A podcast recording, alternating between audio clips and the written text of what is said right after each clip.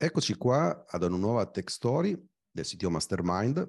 Oggi con me ci ospite Laila Pavone, che molti conoscono perché d'altronde è quella che possiamo considerare una vera e propria pioniera di internet, perché da tempi assolutamente non sospetti è stata sempre presente per tutto ciò che riguardava temi di innovazione, open innovation e tante cose relative a internet, dagli albori veramente di quando proprio l'Italia ancora non era assolutamente diffuso, quindi ha avuto modo di essere anche proprio protagonista in una serie di iniziative, anche queste tutte molto conosciute, in ambito ad esempio IAB, Digital Magic, eccetera. E eh, adesso ormai da un po' è diventata coordinatrice del board innovazione tecnologica della trasformazione digitale del comune di Milano, che è un'iniziativa che mi sembra molto molto interessante. Allora, innanzitutto Laila, benvenuta, grazie per essere qui con me e ti passerei direttamente la parola innanzitutto per raccontare chi sei e qual è stato un po' il tuo percorso per arrivare alla persona che sei oggi, no? anche dal punto di vista professionale. E poi ti volevo chiedere eh, cosa, qual è un po' la missione appunto di questo board e quali sono le iniziative principali che state portando avanti. Buongiorno Alex, anzitutto e grazie dell'invito. Sono molto contenta di essere mm, vostra ospite, ospite della vostra community e con piacere vi racconto un po' la mia esperienza cercando magari di portare un contributo, soprattutto in virtù della, dell'ultimissima esperienza che sto vivendo proprio in qualità di responsabile del board dell'innovazione tecnologica e della trasformazione digitale del comune di Milano. Io innanzitutto vengo dal privato e questo no, poi si riaggancerà a come Milano sta eh, oggi affrontando questa grandissima trasformazione in atto che è legata ovviamente anche al tema peraltro della sostenibilità, ma ne parleremo più avanti. Io arrivo da un percorso ormai direi trentennale perché tra, nel 2024 sono 30 anni che mi occupo di internet, in, avendo iniziato proprio nel 94 quando, quando si aprì il primo internet service provider in Italia e io dico sempre ebbi la fortuna di lavorare proprio con l'imprenditore che eh, era um, Nicky Grauso che aveva creato eh, l'ISP Video Online. Da lì è partita tutta la mia, diciamo, eh, avventura che è fatta di passione, che è fatta di curiosità, che è fatta di ovviamente voglia, come dire, di innovare, perché credo che il tema, come dire, dell'innovazione faccia parte del nostro DNA, cioè chi fa il nostro mestiere, credo che abbia proprio innata questa grande voglia no, di contribuire anche diciamo nel, nel proprio piccolo no? a far crescere, a crescere noi anzitutto, a crescere insieme alla nostra società e anche al business eh, chiaramente perché arrivo dal mondo del business eh, e sono totalmente consapevole di quanto sia importante poi eh, riuscire a trasformare le idee, le innovazioni in diciamo uh, progetti che siano poi eh, sostenibili e che quindi abbiano una redditività, ma che poi a loro volta possano contribuire a far crescere il PIL, detto veramente, no? In, trovando uno shortcut assoluto.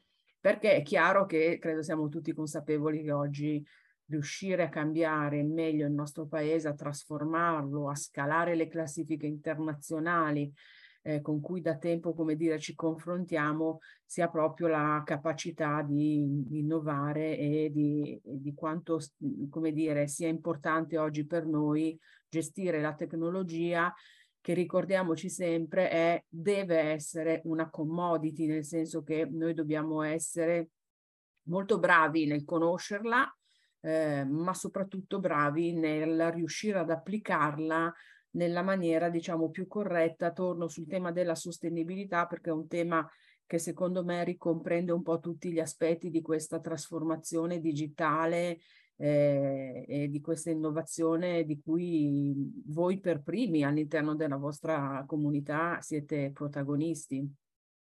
Sì, diciamo sì questo è vero, vero, proprio visto, la sostenibilità. Eh, eh Mm, sì, insomma... Alex, eh, oggi davvero non è più modo di dire, no? Non è un...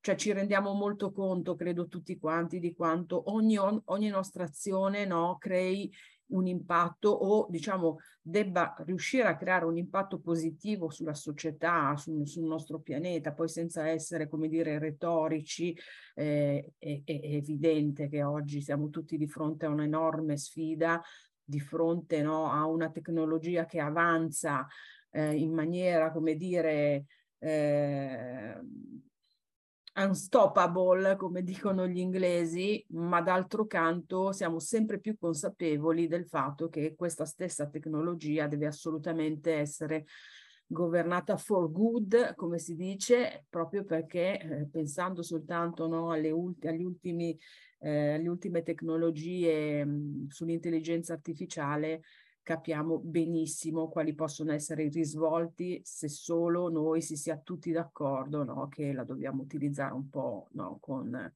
con, le logiche che stavo dicendo un po' prima. No? Sostenibilità, etica, sono aspetti, diciamo, inclusività, tutti aspetti che fanno parte non solo, come dire, della mia ultima mission come, diciamo, eh, rappresentante di un'istituzione pubblica, ma anche quando si lavora nelle aziende private è un tema secondo me ormai centrale. Basta pensare agli ESG, basta pensare ad Agenda 2030 e a quanto tutti a come tutti noi siamo, uh, come dire, coinvolti eh, in un aspetto che, ripeto, tocca poi eh, noi per primi, le nostre famiglie, i nostri figli, i nostri babbi, le nostre mamme. Eh, ricordiamoci sempre che tutto quello che noi facciamo poi ha un impatto anzitutto su di noi. E forse questa è la cosa no, che più ci, ci mette no, eh, con i piedi per terra tutte le volte che pensiamo all'innovazione, con tutta la curiosità che noi possiamo avere, ma sempre con come dire, un'attenzione a ciò che concretamente poi significa l'innovazione a cui noi stiamo pensando. Sono assolutamente d'accordo, peraltro mi fa piacere che anche tu stessa abbia citato il fatto della passione, perché effettivamente pensandoci anche i membri del sito Mastermind, che sono appunto CTO, comunque leader tecnologici, ecco, di solito arrivano a questo tipo di posizione partendo proprio da un contesto in cui c'è una forte passione per la tecnologia. E a un certo punto però c'è la comprensione che questa tecnologia non è soltanto il fine, ma è più un mezzo che eh, porta anche a quella che è la nostra stessa definizione di CTO, cioè che una persona che in realtà ha un ruolo business innanzitutto e la tecnologia paradossalmente, anche se nel titolo è la seconda cosa, quindi viene prima questa, questa prima parte. E anche il tema della sostenibilità effettivamente mi sta molto a cuore, proprio perché è una cosa che effettivamente si sta iniziando a comprendere bene, tant'è vero che anche in altre tech stories, city show, abbiamo avuto proprio la possibilità di parlare anche con dei grandi cloud provider come Google Cloud, proprio di sostenibilità del cloud, ad esempio, eh, come anche con altre persone, anche qua in Italia, sempre su questi temi. Quindi stiamo cercando in effetti di portare un po' questi concetti po' al grande pubblico relativamente a quello che è la nostra audience. Ed è anche molto interessante eh, vedere assieme a te che questa parte qui anche di sostenibilità la state portando avanti anche nel contesto della pubblica amministrazione, no? quindi mi piace molto anche questo lavoro che stai portando avanti proprio con, con il board. Quindi proprio su questo tema della sostenibilità volevo capire, ad esempio, se sono delle iniziative specifiche che mh, state portando avanti, che eh, è utile conoscere anche da chi appunto prende decisioni in ambito tecnologico come chi ci sta ascoltando. Ecco. Sì, volentieri. Intanto mh, vorrei, se me lo consenti, sottolineare proprio il fatto che anzitutto mi fa piacere essere con voi perché il ruolo del CTO credo siate d'accordo, fino a qualche anno fa era stato un po' sottovalutato, no? Cioè si pensava a una figura professionale che fosse forse in qualche angolo dell'azienda, in qualche ufficio no, dell'azienda, un po' come, come ruolo dell'HR, no? Che secondo me è stato com- completamente rivalutato, no? E anche forse se, vu- se vuoi anche compreso, perché poi spesso, no? È una questione di comprensione prima ancora no, di dare un giudizio, no? spesso come dire il pregiudizio ti porta a pensare che un CTO sia una figura totalmente dedicata al mondo dell'informatica, no? di cose che poi anche all'interno di un'azienda, nei vari reparti delle aziende, non è poi così chiaro, sono quelli che fanno funzionare no? i computer e, le linee, non è così, nel senso che è un ruolo centrale, è un ruolo che ha delle enormi caratteristiche culturali, perché come dicevo prima, un conto è governare la tecnologia e quello chiaramente nessuno come un CTO lo sa fare. Ma poi la grande, come dire, sfida e la grande responsabilità è quella di applicare tutte queste conoscenze tecnologiche affinché diventino pervasive nell'azienda e possano generare valore, così come effettivamente finalmente abbiamo capito sempre accade oramai, visto che la tecnologia, il digitale è trasversale a qualunque processo all'interno dell'azienda, in più, appunto, con questo bagaglio che oggi hanno in più, nel, nel senso positivo, intendo dire, di sapere che l'impatto che può generare la tecnologia è, richiede un atteggiamento responsabile ed etico.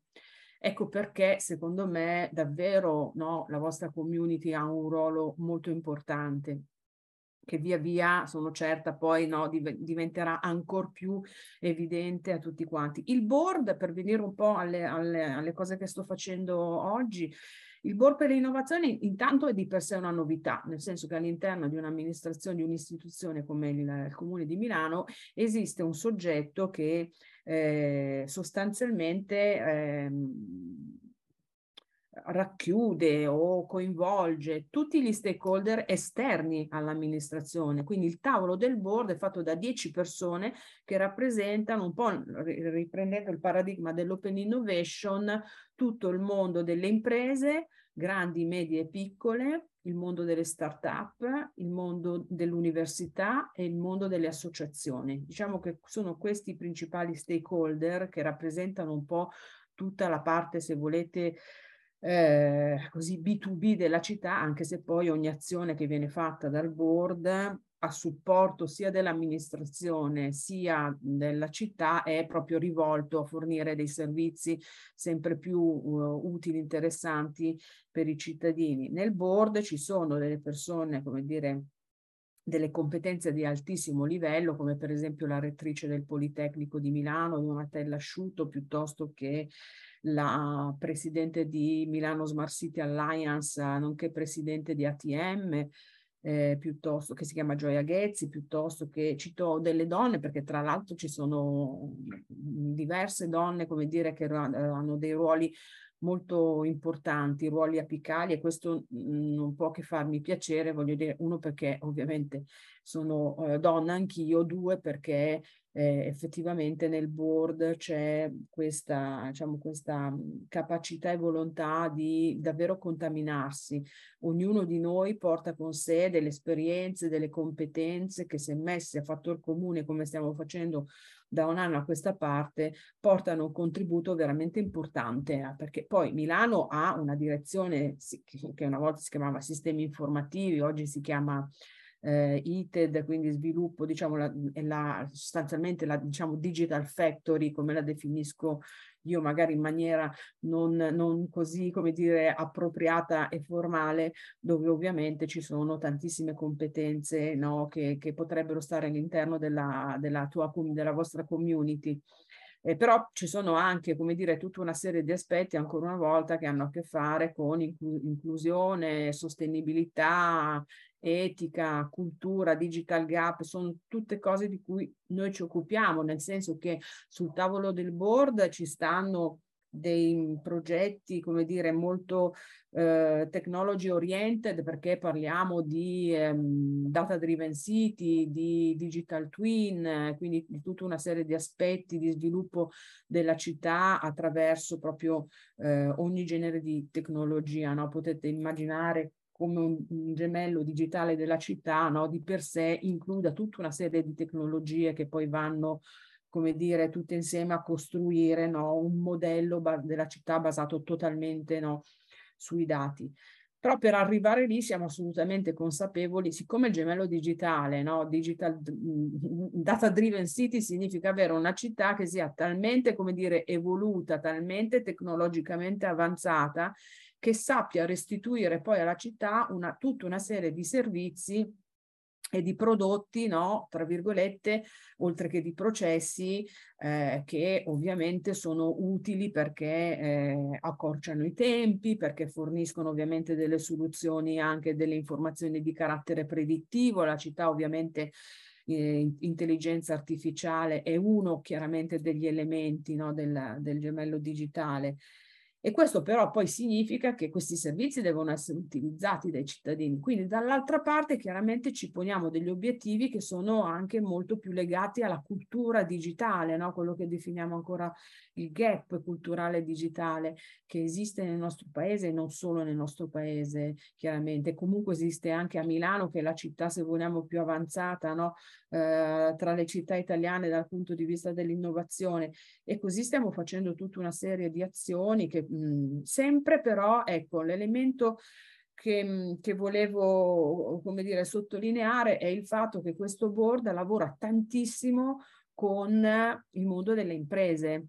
Cioè è un po' come se fosse io nella fattispecie un po' un ruolo da bridge no? fra l'istituzione, l'amministrazione di Milano e tutto quello che sta fuori, no? proprio nel paradigma dell'open innovation, avendo sempre le antenne alzate, parlando con le start-up, con le aziende, con tutti coloro eh, che mh, credono e possono fare la differenza con le loro proposte i loro progetti nello, nello sviluppo della città. E per fare questo però, ripeto, poi dobbiamo lavorare con le aziende, come stiamo per esempio facendo con Fastweb, che ha messo a disposizione chiaramente pro bono eh, un team di oltre 150 risorse dell'azienda che sono state a loro volta formate per essere dei mentor e con i quali andiamo nei quartieri della città a creare dei corsi di alfabetizzazione fisici, nel senso che creiamo proprio delle classi fisiche, perché altrimenti sarebbe un circolo vizioso quello di pensare di insegnare il digitale a persone che già magari il digitale lo conoscono. No, andiamo proprio fisicamente nei quartieri creando delle classroom di 15-20 cittadini che si iscrivono eh, e che hanno un un carnet, come dire, a disposizione di, di corsi, appunto, da, come dire, alfabetizzazione basica, come far, mandare, come dire, un'email con un allegato, che vi sembrerà strano, ma eh, poi quando ti scontri con, con la realtà e con certe fasce della popolazione, gli anziani, piuttosto che fasce più fragili della popolazione, non è per niente scontato che lo sappiano fare. Detto che poi dall'altra parte Milano una serie di servizi, anzi una grandissima parte dei suoi servizi li offre attraverso l'online, il fascicolo del cittadino e lo speed. E quindi un'altra cosa che abbiamo deciso di fare è far sì, sempre attraverso la collaborazione fra una, una, una, un ente del, una, un'associazione del terzo settore e una società sponsor eh, che diciamo, ha sposato questa iniziativa, che ovviamente deve essere sostenibile perché poi è chiaro che tutte queste iniziative devono um, riuscire a, ad arrivare al cittadino gratuitamente, no? Eh, abbiamo fatto sì che si possa portare, si possa fare lo speed ancora una volta nei quartieri con un calendario di appuntamenti e farlo per tutte quelle persone che non sono in, in grado di farlo, non, non l'hanno ancora fatto, ma soprattutto spiegando a che cosa serve lo speed, cioè qual è il vantaggio di avere, come dire, un'identità no, eh, digitale come lo speed, perché è così importante averle, quali sono i vantaggi? E questo poi ovviamente ha una ricaduta anche sulle imprese perché eh, sai che lo speed è uno strumento che poi è un gateway anche per le imprese eh, e quindi è, è chiaro che il ruolo che noi abbiamo sia come board che come amministrazione è da un lato spingere molto l'acceleratore sull'innovazione, sulla trasformazione digitale, Dall'altra parte, come diciamo sempre, e non è un modo di dire, senza lasciare indietro nessuno, perché se noi non ci rendiamo conto che veramente, a parte che, come dire, le indicazioni dell'Unione Europea sono quelle, no? Bisogna arrivare tutti sulla stessa pagina, come dicono gli inglesi, no? Però se non facciamo questo, anche dal punto di vista del ritorno dell'investimento e quindi del business per tutte le aziende, diventa un boomerang. De- deve diventare un circolo virtuoso proprio per tutti, cercando di includere tutte le persone che effettivamente eh, possono utilizzare il digitale non solo per lo shopping online, che per carità va benissimo, è una delle tante diciamo, opportunità soprattutto con gli ultimi due o tre anni che abbiamo passato, che ci ha messo nelle condizioni di capire quanto è interessante, poi alla fine utile, comodo, eh, il, il, digitale e l'innovazione, però dall'altra parte appunto anche tenendo conto che tanti servizi, anziché recarsi a Milano in via Larga, dove c'è la, diciamo, più, uno dei più importanti eh, punti eh, di, per i servizi, per i certificati, per l'anagrafe e quant'altro, eh, sostenibilità significa anche mettere nelle condizioni le persone di farsi il proprio certificato da casa senza ovviamente prendere la macchina o eh, prendere un mezzo pubblico o comunque diciamo eh, cercando tutti quanti nel nostro piccolo di decarbonizzare anche la città. Anche questo voglio dire è un modo come dire di intendere lo sviluppo della tecnologia in una logica sempre no, nella direzione sempre della sostenibilità. È un po' come, come, come una visione olistica, no? credo di averla data un po' questa visione olistica, che è una parola che sembra evanescente, ma di fatto no, se mettiamo insieme tutti i pezzi, tutti i progetti, tutte le cose che stiamo facendo, si capisce quanto no, sia poi rotondo no, tutto questo processo di digitalizzazione e di innovazione, no? sempre che abbiamo in mente tutti quanti qual è la direzione che dobbiamo perseguire. Sì, no, infatti proprio sul far capire anche qual è questa direzione, no? E quindi portarla proprio in un tema di innovazione etica e appunto sostenibile, mi chiedevo, mhmm, proprio per far capire, mh, mhmm, tipicamente figure che ci ascoltano come quelle del punto di CTO, come devono valutare le proprie iniziative per far sì che effettivamente siano sostenibili. Cioè, faccio un esempio pratico, no? Eh, abbiamo visto in questi ultimi mesi eh, grandi cambiamenti anche preoccupazioni e contemporaneamente entusiasmi che ci sono considerando alcuni eh, prodotti di intelligenza artificiale, diciamo così, che sono usciti recentemente come ChatGPT e dintorni, ma ce ne saranno tanti altri di questo, di, questo, di questo genere. Ecco, proprio questi giorni è uscita una petizione di un'organizzazione che chiede di fermare, solo sospendere per sei mesi eh, gli studi fatti in questa direzione per consentire di comprendere meglio quale può essere l'impatto sociale e la sostenibilità di queste innovazioni che magari potrebbero uscire troppo presto e in una modalità che magari non siamo ancora in grado anche a livello anche proprio di legislazione di assorbire. Magari rischiamo di, eh, con questa grande innovazione, di portare delle cose che possono farci avanzare veramente molto, ma magari non abbiamo ancora gli strumenti per gestirli in termini di transizione da un modello ad un altro.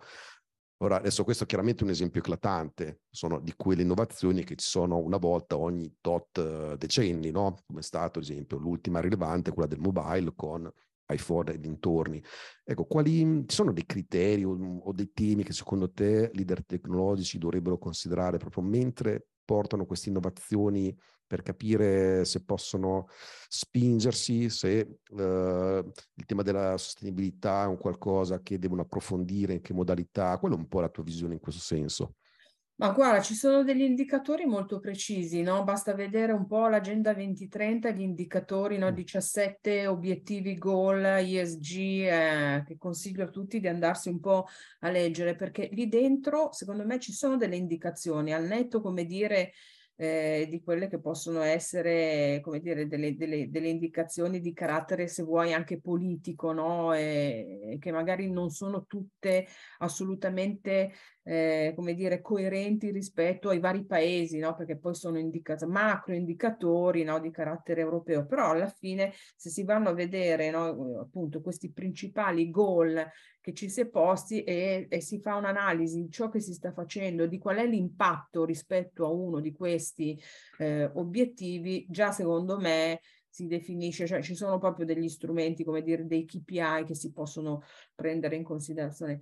In maniera, come dire, molto più uh, come dire, basica, io direi che davvero oggi ci, ognuno di noi no, si deve sempre porre la questione di come può impattare um, una innovazione tecnologica tenendo conto i principali aspetti, no? come dicevo, intanto il tema della privacy sicuramente, no? che non è detto che poi non sia da rivedere, eh? perché non sto dicendo che il DGPR è, come dire, uno strumento eh, perfetto, anzi potrei dire no, che anche qui avremmo, come dire, dov- dovremmo aprire un altro capitolo dato appunto da una non standardizzazione eh, quantomeno in termini a livello europeo di questo GDPR. Cioè, da noi viene, c'è un'interpretazione che è molto più restrittiva, ad esempio, che in altri paesi. E io questo lo vedo anche confrontandomi periodicamente con oh, le altre città, no? ci sono degli organismi quali, dei quali Milano fa parte che ci mettono proprio nelle condizioni di confrontarci un po' sui vari temi dell'innovazione tecnologica no? della trasformazione digitale a livello europeo. E quindi uno dei temi è quello di riuscire ad andare tutti alla stessa velocità e quando si parla di condivisione degli standard poi bisogna applicarli perché altrimenti immaginiamo che qualunque oggi delle nostre società, soprattutto quelle più evolute che utilizzano l'innovazione tecnologica, sono società globali, sono società che ovviamente devono tenere conto di una regolamentazione del nostro paese, però magari l'80% del business lo fanno all'estero, no? Quindi ci sono, come dire, dei temi che devono essere anche affrontati con, come dire, una coerenza che è assolutamente richiesta dal punto di vista, quantomeno dell'Unione Europea, no? Di avere degli standard, di misurarci con gli stessi KPI. La, dall'altra parte però in maniera, ripeto, molto più uh, terra terra, capire se quello che noi stiamo facendo poi risulta utile e non va e non impatta negativamente contro qualunque target sociale. Non so come dire. Oggi dobbiamo sempre tenere conto del fatto che la sostenibilità è qualcosa che magari non sempre ci riguarda direttamente, perché magari non sempre siamo direttamente coinvolti no, su delle tematiche eh, appunto legate agli ESG, però dall'altra parte dobbiamo proprio no, immaginare che questa cosa potrebbe far bene o non far bene no, a, a chi è intorno a noi. Non so se, se riesco a spiegarmi, cioè oggi, anche quando no, tu hai citato giustamente intelligenza artificiale, chat, chat GPT, allora anche lì, come ben dicevi tu, ci sono una serie no, di ehm, esperimenti che si stanno facendo, no? anche di carattere sociale, per capire quanto impatta per esempio sulle, sulla generazione alfa, su, cioè sui giovanissimi, no? Eh, o sulla generazione, diciamo, della generazione Z, insomma su tutte le generazioni voglio dire, perché poi non, non c'è ambito, come dire, no, o cluster sociale che non possa venire impattato da un'innovazione tecnologica come quella. Ed è chiaro che i rischi poi sono sotto gli occhi di tutti, quindi per quanto io sia, peraltro, una, una come dire, una, una fan, no? perché sono 30 anni che mi occupo di innovazione ed è un po' la mia adrenalina quotidiana, cioè il fatto, no, non so se vi capita, di sentirmi costantemente inadeguata e quindi nella, senza, nella, nella condizione di dover sempre imparare qualcosa, questa è come dire, una leva che ti fa alzare tutte le mattine, no? con questa voglia, no? da un lato di imparare, questa curiosità di capire e dall'altra parte no? di avere l'opportunità di cambiare nel nostro piccolo no? il, il, mondo, perché questa è un'ambizione che chi fa innovazione tecnologica secondo me ha, no? Sì. Eh, però dall'altra parte dobbiamo darci anche, come dire, una regolata, no? Eh, perché è meglio che ce la, come dire, che non ci venga imposta, no? Poi per carità, sei mesi di stop io posso anche essere d'accordo perché è talmente, come dire, rapida in questo momento l'innovazione. Quando parliamo di intelligenza artificiale, per esempio, toccando dei temi che sono cari all'amministrazione, ti faccio un esempio della città di Barcellona che ha già pubblicato un registro pubblico degli algoritmi perché eh, quando tu utilizzi gli algoritmi, eh, soprattutto in una logica appunto pubblica, devi tenere conto dell'impatto che questi algoritmi possono avere sulla società banalmente anche pensando a uno dei tanti use case eh, che loro raccontano, per esempio quando utilizzano i droni per andare a rilevare il, le dinamiche diciamo di mobilità sulla spiaggia di Barceloneta, per fare degli esempi veramente molto concreti, no? Eh, ecco, lì ovviamente ci sono degli algoritmi che devono tenere conto uh, degli aspetti legati alla privacy, del uh, riconoscimento, del non riconoscimento facciale, no? cioè tutta una serie di aspetti che oggi eh, sicuramente vedono, come dire, eh, intelligenza artificiale come una leva pazzesca no? per eh, per il cambiamento e per tutto ciò che di buono noi possiamo immaginare, anche tutte le parti diciamo predittive no? per una grande città, è chiaro che avere l'artificial intelligence che può intervenire in qualunque tipo di processo, anche pensando alla mobilità della città, qual- qualunque tipo no? di, di gestione eh, della, della, della città ha, ha intelligenza artificiale come un elemento propulsore eh, fantastico. Dopodiché fermiamoci un attimo e capiamo l'impatto che questa, cioè mettendo un po' sul piatto della bilancia, no? gli aspetti, i pro e i contro no? di una scelta tecnologica. Perché una volta avevamo, come dire, la, l'alibi di non essere completamente consapevoli no, degli impatti. All'inizio è stato un po' così, no? non ci siamo resi conto, basta vedere cosa è successo con no, i social media e tutto il mondo il problema delle fake news. No? Chi è partito all'inizio, no? come me, io sono partita lancia in resta entusiasta di qualunque cosa si facesse. Quando è arrivato, no? quando sono arrivati i social media e quando adesso che sta arrivando no? metaverso, eh, è chiaro che c'è, come dire, un moto interiore positivo, no? un'energia, no? perché davvero sono dei cambiamenti epocali.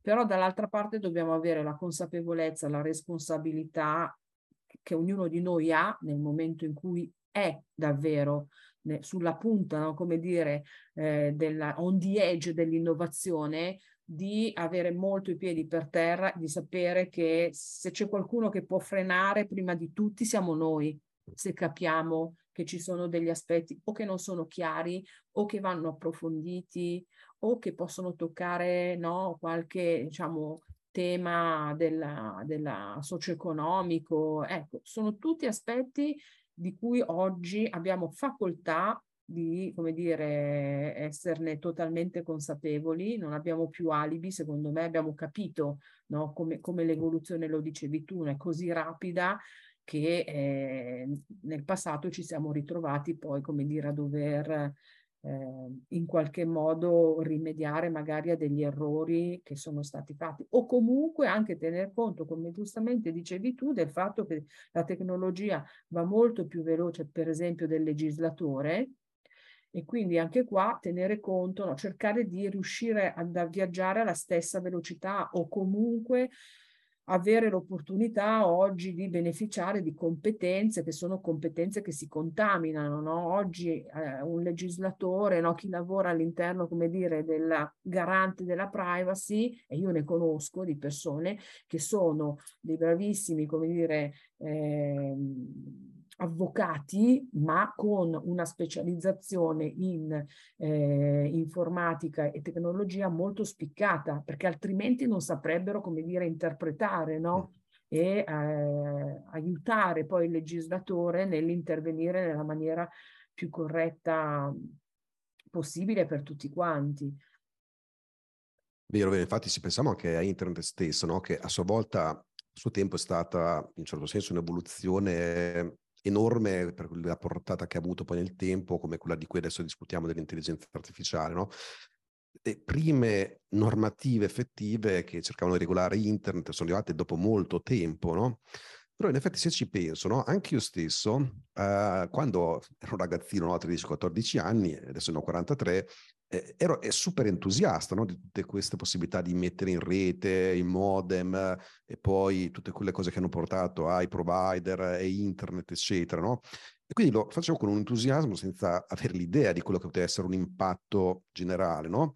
E a fine è andata bene perché in realtà internet, se ci pensiamo, si è rivoluzionato in, talmente in positivo la nostra vita, sì, forse ha creato anche qualche danno qua là, ma in realtà il bilancio, credo, dal mio punto di vista, è estremamente positivo, no? E se ci penso, quella volta io ero l'equivalente di quello che eh, poi adesso la generazione alfa adesso. Infatti la mia preoccupazione adesso, perché eh, lo stesso entusiasmo ce l'ho anche adesso, no? su tutte queste cose nuove, ma io adesso sono padre, ho una figlia di sei anni e non so esattamente come devo comportarmi per farla crescere per bene nel mondo che verrà adesso. Però probabilmente lei sarà come lo ero io quando avevo 10-13 anni, che ero un entusiasta della tecnologia, per me sarà naturale, non comprenderò i miei genitori, i miei genitori non comprenderanno me e a un certo punto, come si sono ritrovati internet, ma io ne ero protagonista, e loro semplicemente hanno visto gli effetti. Probabilmente sarà così anche con tematiche come intelligenza artificiale. Cioè, questo qui no, anche per spiegare che in realtà forse certe volte magari ci preoccupiamo anche un po' troppo, ma perché abbiamo delle responsabilità diverse, una consapevolezza diversa, come dicevi certo. tu, rispetto al passato. Poi sicuramente rispetto al passato il tema sostenibilità c'è molto di più perché gli anni di cui parlavo erano gli anni 80, no? quindi grande fiducia, sembrava tutto illimitato, eh? poi adesso abbiamo visto negli ultimi decenni cosa è accaduto. Comunque, vediamo, i prossimi anni non so ancora prevederli da questo punto di vista, ma sicuramente portando avanti mh, tutti quei temi che hai detto tu, no? anche nel anche quei KPI, no? molto interessanti le risorse che hai citato, possono darci qualche garanzia in più di andare nella direzione giusta. Magari quella volta anche con Inter poteva prendere anche la direzione sbagliata, e comunque se ci pensiamo, l'Amazon di turno tanti negozi e librerie le ha fatte fuori, ecco, questo, questo è vero, ha generato esatto, altre cose. Esatto, ecco. esatto, cioè bisogna avere esattamente questo atteggiamento, come dici tu, guarda, se posso faccio riferimento al fatto che tu hai una bimba no, di sei anni, noi stiamo lavorando, uno degli altri, pro, dei tanti progetti devo dire, non, non riesco a, a raccontarli tutti, ma mi hai fatto venire in mente uno di quelli su cui stiamo proprio lavorando in, diciamo, insieme all'Università Bicocca di Milano, finanziati da, da PNRR Musa, che è un altro aspetto interessante eh, da questo punto di vista. Eh, Università Bicocca, il Comune di Milano, l'Associazione dei Genitori, le associazioni dei pediatri, la Polizia Locale ehm, e chi più ne ha più ne metta perché siamo davvero una quindicina di soggetti che lavorano insieme su eh, quello che abbiamo definito il patto per l'educazione digitale. Problema eh, figli, diciamo, eh, pensando alla tua di un'età magari, poi in realtà noi diciamo 8-14 anni, ma eh, eh, il range è più ampio, soprattutto pensando ai bimbi no, che sono sempre più, come dire, svegli da questo punto di vista, sono nativi digitali e nascono, come dire, con lo smartphone no, tra le mani, perché è una delle cose che c'è in casa e che, con cui immediatamente riescono a confrontarsi no, e e, ed è un tema ed è un problema perché chiaramente questo patto per l'educazione digitale che è, è, frutto diciamo di due ricerche quali quantitativa anche con la scusa mi dimenticavo tutto il mondo della scuola chiaramente quindi provveditorato le scuole eccetera perché non esiste cioè, esistono delle indicazioni, esiste il Digicomp, non è che non esistano delle indicazioni e anche delle regolamentazioni. Il problema è che poi ognuno fa da sé, le scuole fanno da sé, alcune scuole, molte in verità, Uh, non, impedi- eh, non um, impedi- impediscono no, l'utilizzo del telefono cellulare se non a determinate condizioni. Però anche questo è un tema, no? ma, ma lo smartphone in classe è giusto che entri e se entra che venga utilizzato in che maniera? E se lo fa la scuola A lo deve fare anche la scuola B, la scuola C, no, e la scuola Z, nel senso che ci deve essere anche qui una, come dire, una coerenza e un, una indicazione comune, l'accesso a determinati contenuti. Se ti raccontassi, ma puoi ben immaginarlo, quali sono i primi tre contenuti di cui magari i bambini parlano quando vengono intervistati in queste ricerche appunto quali quantitativa, tu dici, mm, ti metti le mani nei capelli, no? Perché hanno accesso libero a e poi ci arrivano, no? Voglio dire, quando anche si cerchi di porre dei filtri, ci arrivano.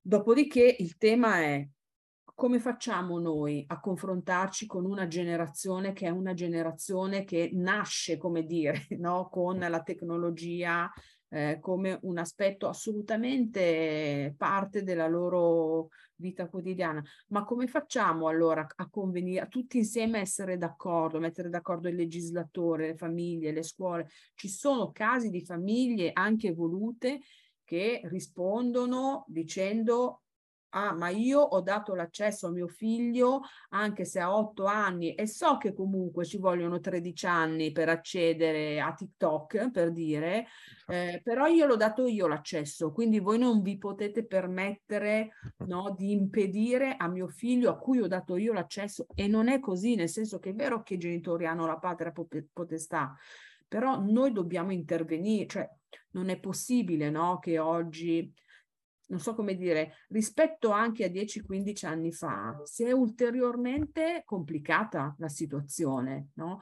eh, sì. su degli aspetti che probabilmente talvolta anche noi genitori diamo per scontati, no? perché è facile dare in mano uno smartphone o un tablet al proprio figlio nel momento in cui magari sei al ristorante oppure stai viaggiando oppure hai bisogno di un momento, come dire, di pace. No? Però anche lì, qual è come dire, la contropartita, cioè ha senso farlo e se ha senso farlo allora bisogna tutti insieme intervenire anche sui contenuti, cioè far sì veramente che non si possano far correre dei rischi così grossi alle generazioni no, che ancora non hanno gli strumenti per, come dire, no, non sono non solo maggiorenni, ma anche nella fase, fase, fase, adolescenziale, che forse è la più delicata da questo punto di vista, no? bisogna metterli nelle condizioni di essere protetti in qualche modo. Quindi questo patto è un patto che poi alla Milano Digital Week, che è uno dei grandi eventi che noi organizziamo tutti gli anni e che quest'anno sarà dal 5 al 9 ottobre, presenteremo come una proposta per la città, ma non solo per la città, perché sperabilmente potrebbe essere una cosa adottata un po' da tutti, no? E che via via possa diventare, come dire, un'onda condivisa e positiva con una serie di appunto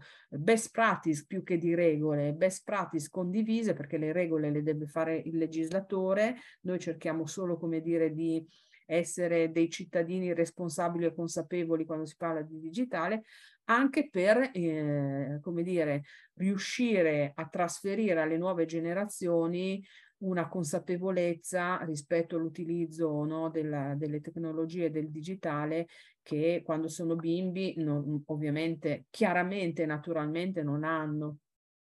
Scusami se mi sono, come dire, soffermata su questo aspetto, ma ecco, è per dire no, quanto oggi eh, ognuno di noi no, è eh, coinvolto in tutti gli aspetti che non sono solo e solamente legati no, al proprio ruolo in azienda e, e, e, ai risultati che poi in azienda, sia essa privata o pubblica, deve, deve portare.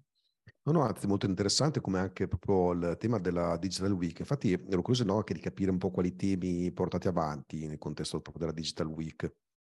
Sì, la, diciamo che la Digital Week è uno di quegli appuntamenti dove cerchiamo di concentrare in una settimana, anche se poi chiaramente il, te, il, tema è un tema no, che che è in continuità, ma poniamo l'attenzione no, su tutto ciò che appunto ancora una volta è digital, è innovazione tecnologica e con un target che sono sempre no, i cittadini e le cittadine. La cosa interessante è che è un evento che viene costruito strada facendo proprio grazie alla partecipazione, è un evento bottom up perché organizziamo anzitutto una call for proposal alla quale possono partecipare tutti, nessuno escluso, no?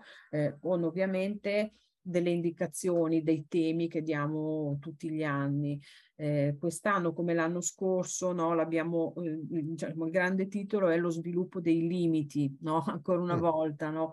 quali sono i limiti, cioè fin dove possiamo spingerci no? Nel, nell'innovazione, proprio riprendendo un po' tutto quello che ci siamo detti fino ad ora. E l'anno scorso, per dirti, anno, no, l'anno dove finalmente la, la, Milano Digital Week è tornata ad essere non solo virtuale ma anche eh, fisica, eh, circa 400 eventi creati da tutti gli stakeholder, quindi aziende, università, associazioni, nessuno escluso.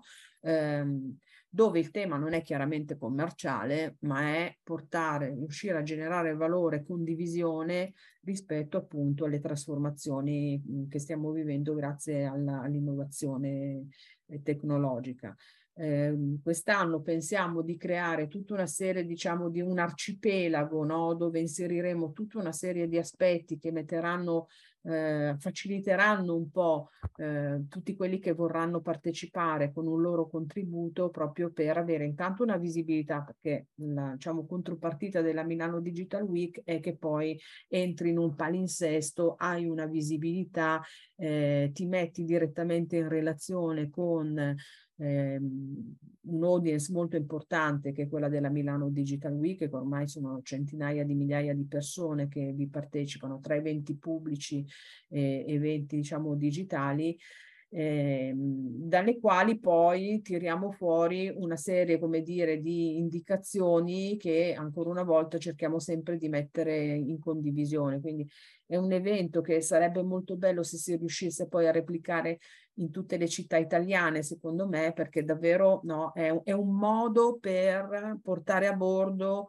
eh, anche tutte quelle persone che magari il digitale lo utilizzano già, però appunto magari non sanno esattamente no, quali sono le implicazioni di determinate innovazioni, le facciamo anche vedere perché è molto bello poi vedere laddove è possibile anche toccare no, l'innovazione, la tecnologia. Pensiamo no, al, al, tema del metaverso che è uno dei, degli, dei temi che in questo momento no, è molto in discussione perché ancora una volta si sta creando un hype e io sono una di quelle persone che oggi, forse proprio perché ho diciamo 30 anni di esperienza, cerco un po' di spegnerli questi hype, no? Perché poi capiamo no, che sono queste bolle che poi se non riusciamo immediatamente a governare no, rischiano di creare o ma, magari non dei danni, però di far perdere del, del, tempo e degli investimenti alle aziende, no? Perché se tu vai da un'azienda e gli dici ah, metaverso, assolutamente bisogna esserci,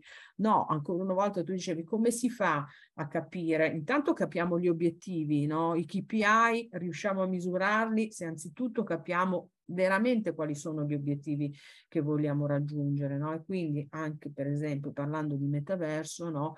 Riuscire a far capire a tutti quanti quanti metaversi ci sono, perché non ce n'è uno solo, e quali sono le implicazioni, no? Delle varie piattaforme, no? Perché alcune ovviamente cons- consentono una serie diciamo di performance, altre eh, hanno bisogno necessariamente delle criptovalute, questo è un altro tema, no? Però io dico attenzione perché se parli di metaverso, vuoi comprare, fare degli investimenti, allora stai attento perché devi avere anche una conoscenza, un awareness su, su tutto il tema delle cripto, no? Ecco, cioè sono io sento molto forte, Alex, se ti devo dire la verità oggi, questa mh, responsabilità no, di assolutamente far conoscere alle persone, trasferire l'esperienza e la competenza che ho alle persone, ma d- mh, con tutto l'entusiasmo che ognuno di noi può avere, no? Ovviamente, ma anche con quella forte razionalità eh, e pragmaticità che oggi noi dobbiamo avere proprio per evitare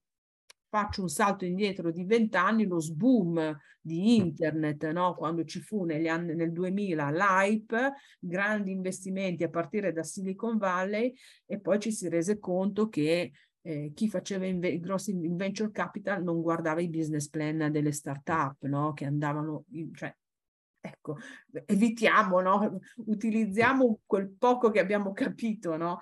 nel passato, gli, gli, errori che sono stati fatti per non rifarli in questo momento. Ecco, la Milano Digital Week è uno di quegli eventi dove davvero è un po' un, un happening eh, per tutti quanti perché c'è davvero la possibilità di essere totalmente immersi in un'esperienza di progettualità eh, digitale a disposizione proprio di tutti i cittadini. Beh, allora questo qui è molto interessante. No? Oggi abbiamo visto i vari temi relativi a innovazione etica, inclusività, sostenibilità e dintorni. È bello che queste cose poi vengono portate avanti anche dalla pubblica amministrazione, adesso nel caso specifico poi dal comune di, di Milano. Quindi complimenti innanzitutto per, per tutte queste iniziative. Poi comunque rimane sempre il fatto che vedo che sei sempre un vulcano di idee e di iniziative da anche quelle precedenti, quindi fa piacere sapere che c'è questo board, che, che sono la Milano Digital Week.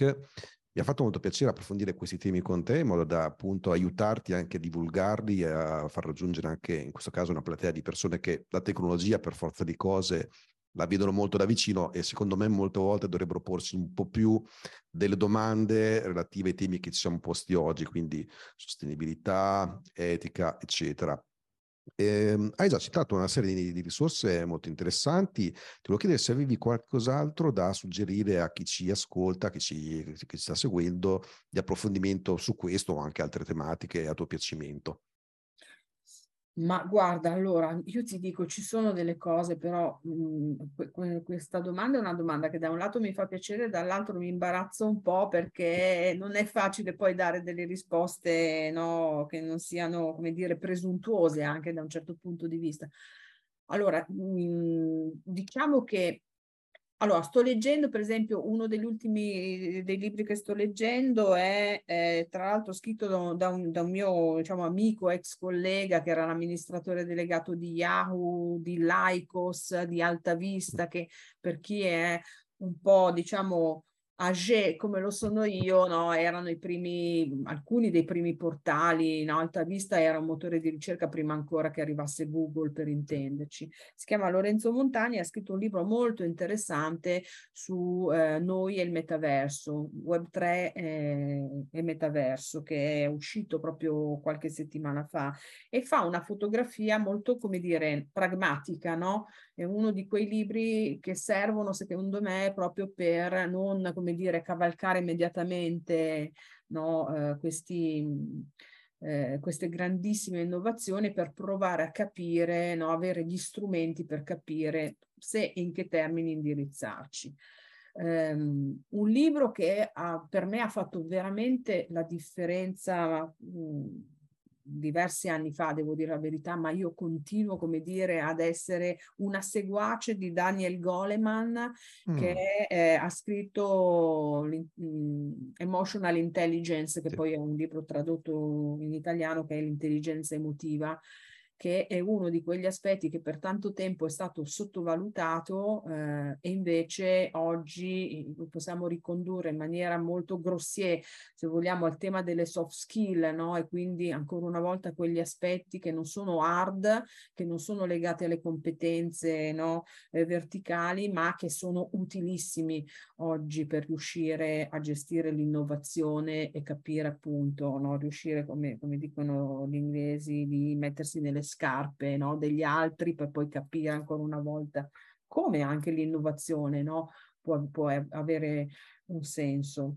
Eh, quindi gli aspetti, come dire, relazionali che sono fondamentali, poi ce l'ha insegnato un po' anche quest'ultima pandemia, no? quanto è importante oggi relazionarsi. Un aspetto che io ho rivalutato tantissimo è quello delle associazioni, per esempio, perché c'è stato un momento in cui molto sinceramente pensavo che le associazioni, le community, no?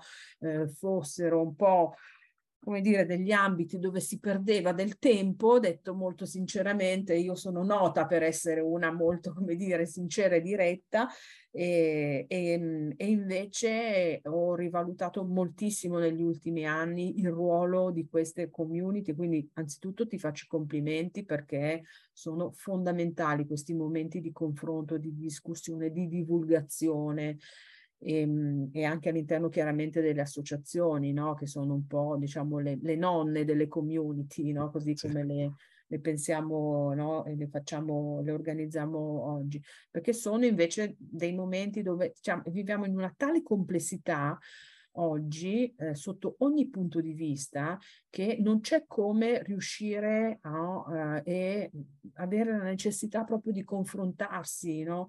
non solo con i nostri peer eh, anzitutto con i nostri peer, ovviamente chi fa il nostro mestiere o comunque chi ha diciamo, il nostro background, ma anche con invece quelle, quei soggetti che magari hanno, sono portatori, come dire, di pensieri no, creativi, laterali, perché altro aspetto no, molto importante è proprio quello di riuscire no, a mettere un po' insieme yin e yang no, per essere un po' più spirituali. Ecco, questi sono tutti aspetti di cui, di cui tengo conto e de, dei quali, come dire, li sto studiando, rivalutando e, e cerco mh, sempre molto spesso di, come dire, essere coinvolta in questi contesti, quindi davvero grazie ancora una volta per il lavoro che fate e per eh, la possibilità che, che mi hai dato perché ripeto, è importantissimo riuscire ad avere uno scambio di esperienze e di idee come quello che stiamo facendo in questo momento per poter, come dire, tutti insieme riuscire a fare la differenza nella crescita poi sociale e personale. Alla fine, perché eh, di quello no, stiamo parlando, di un'evoluzione nostra e, come dire, e sempre con un occhio verso le nuove generazioni, chiaramente, un po' perché siamo appunto genitori e quindi non, non, non, possiamo dimenticarcelo anche quando parliamo di lavoro e di business, anzi sempre di più, voglio dire, per fortuna queste tematiche stanno, come dire, diventando pervasive anche nelle aziende, immaginando il tema dello smart working, del remote working, eh, come vogliamo chiamarlo, però sono anche questi aspetti che ci hanno messo di fronte no, una gestione no? lavoro, famiglia, no? privato, professionale, che, che, oggi stiamo un po' tutti imparando a governare, no? Ancora non abbiamo trovato proprio una soluzione per tutto quanto, però con questo confronto, con il confronto, secondo me, questo momento di complessità, sicura, sono certa perché vedo il bicchiere sempre mezzo pieno, che sarà una grande opportunità per crescere tutti insieme, per riuscire a, davvero ad avere, come dire, a prospettare un futuro migliore, nonostante, come dire, chat GPT, chiudiamola esatto. in questa maniera.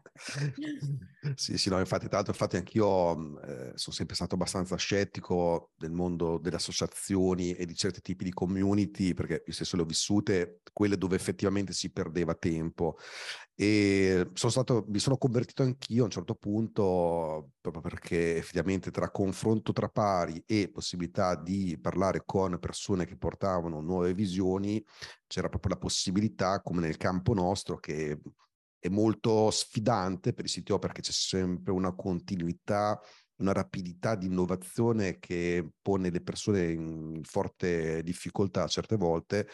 Ecco, io stesso, da persona che tipico no, del mondo dei CTO, quindi persone magari un po' più un po chiuse, un po' più introverse, un po' più eh, nella, nella, stanza di bottoni della tecnologia. Ecco, invece io stesso ho riscoperto questo valore della community, quindi sono io che ringrazio te di aver contribuito proprio a questa discussione e di aver portato la tua visione, perché è quella che proprio penso che possa arricchire anche la nostra community e di avere queste visioni, queste indicazioni da chi effettivamente le vive, quindi farlo capire insomma anche chi fa parte di, in questo caso del sito Mastermind, ma come anche di altri community. Quindi innanzitutto grazie mille veramente per la chiacchierata, per la discussione, per i tanti temi che abbiamo visto, eh, anche per le risorse che hai consigliato, molto belle anche quelle.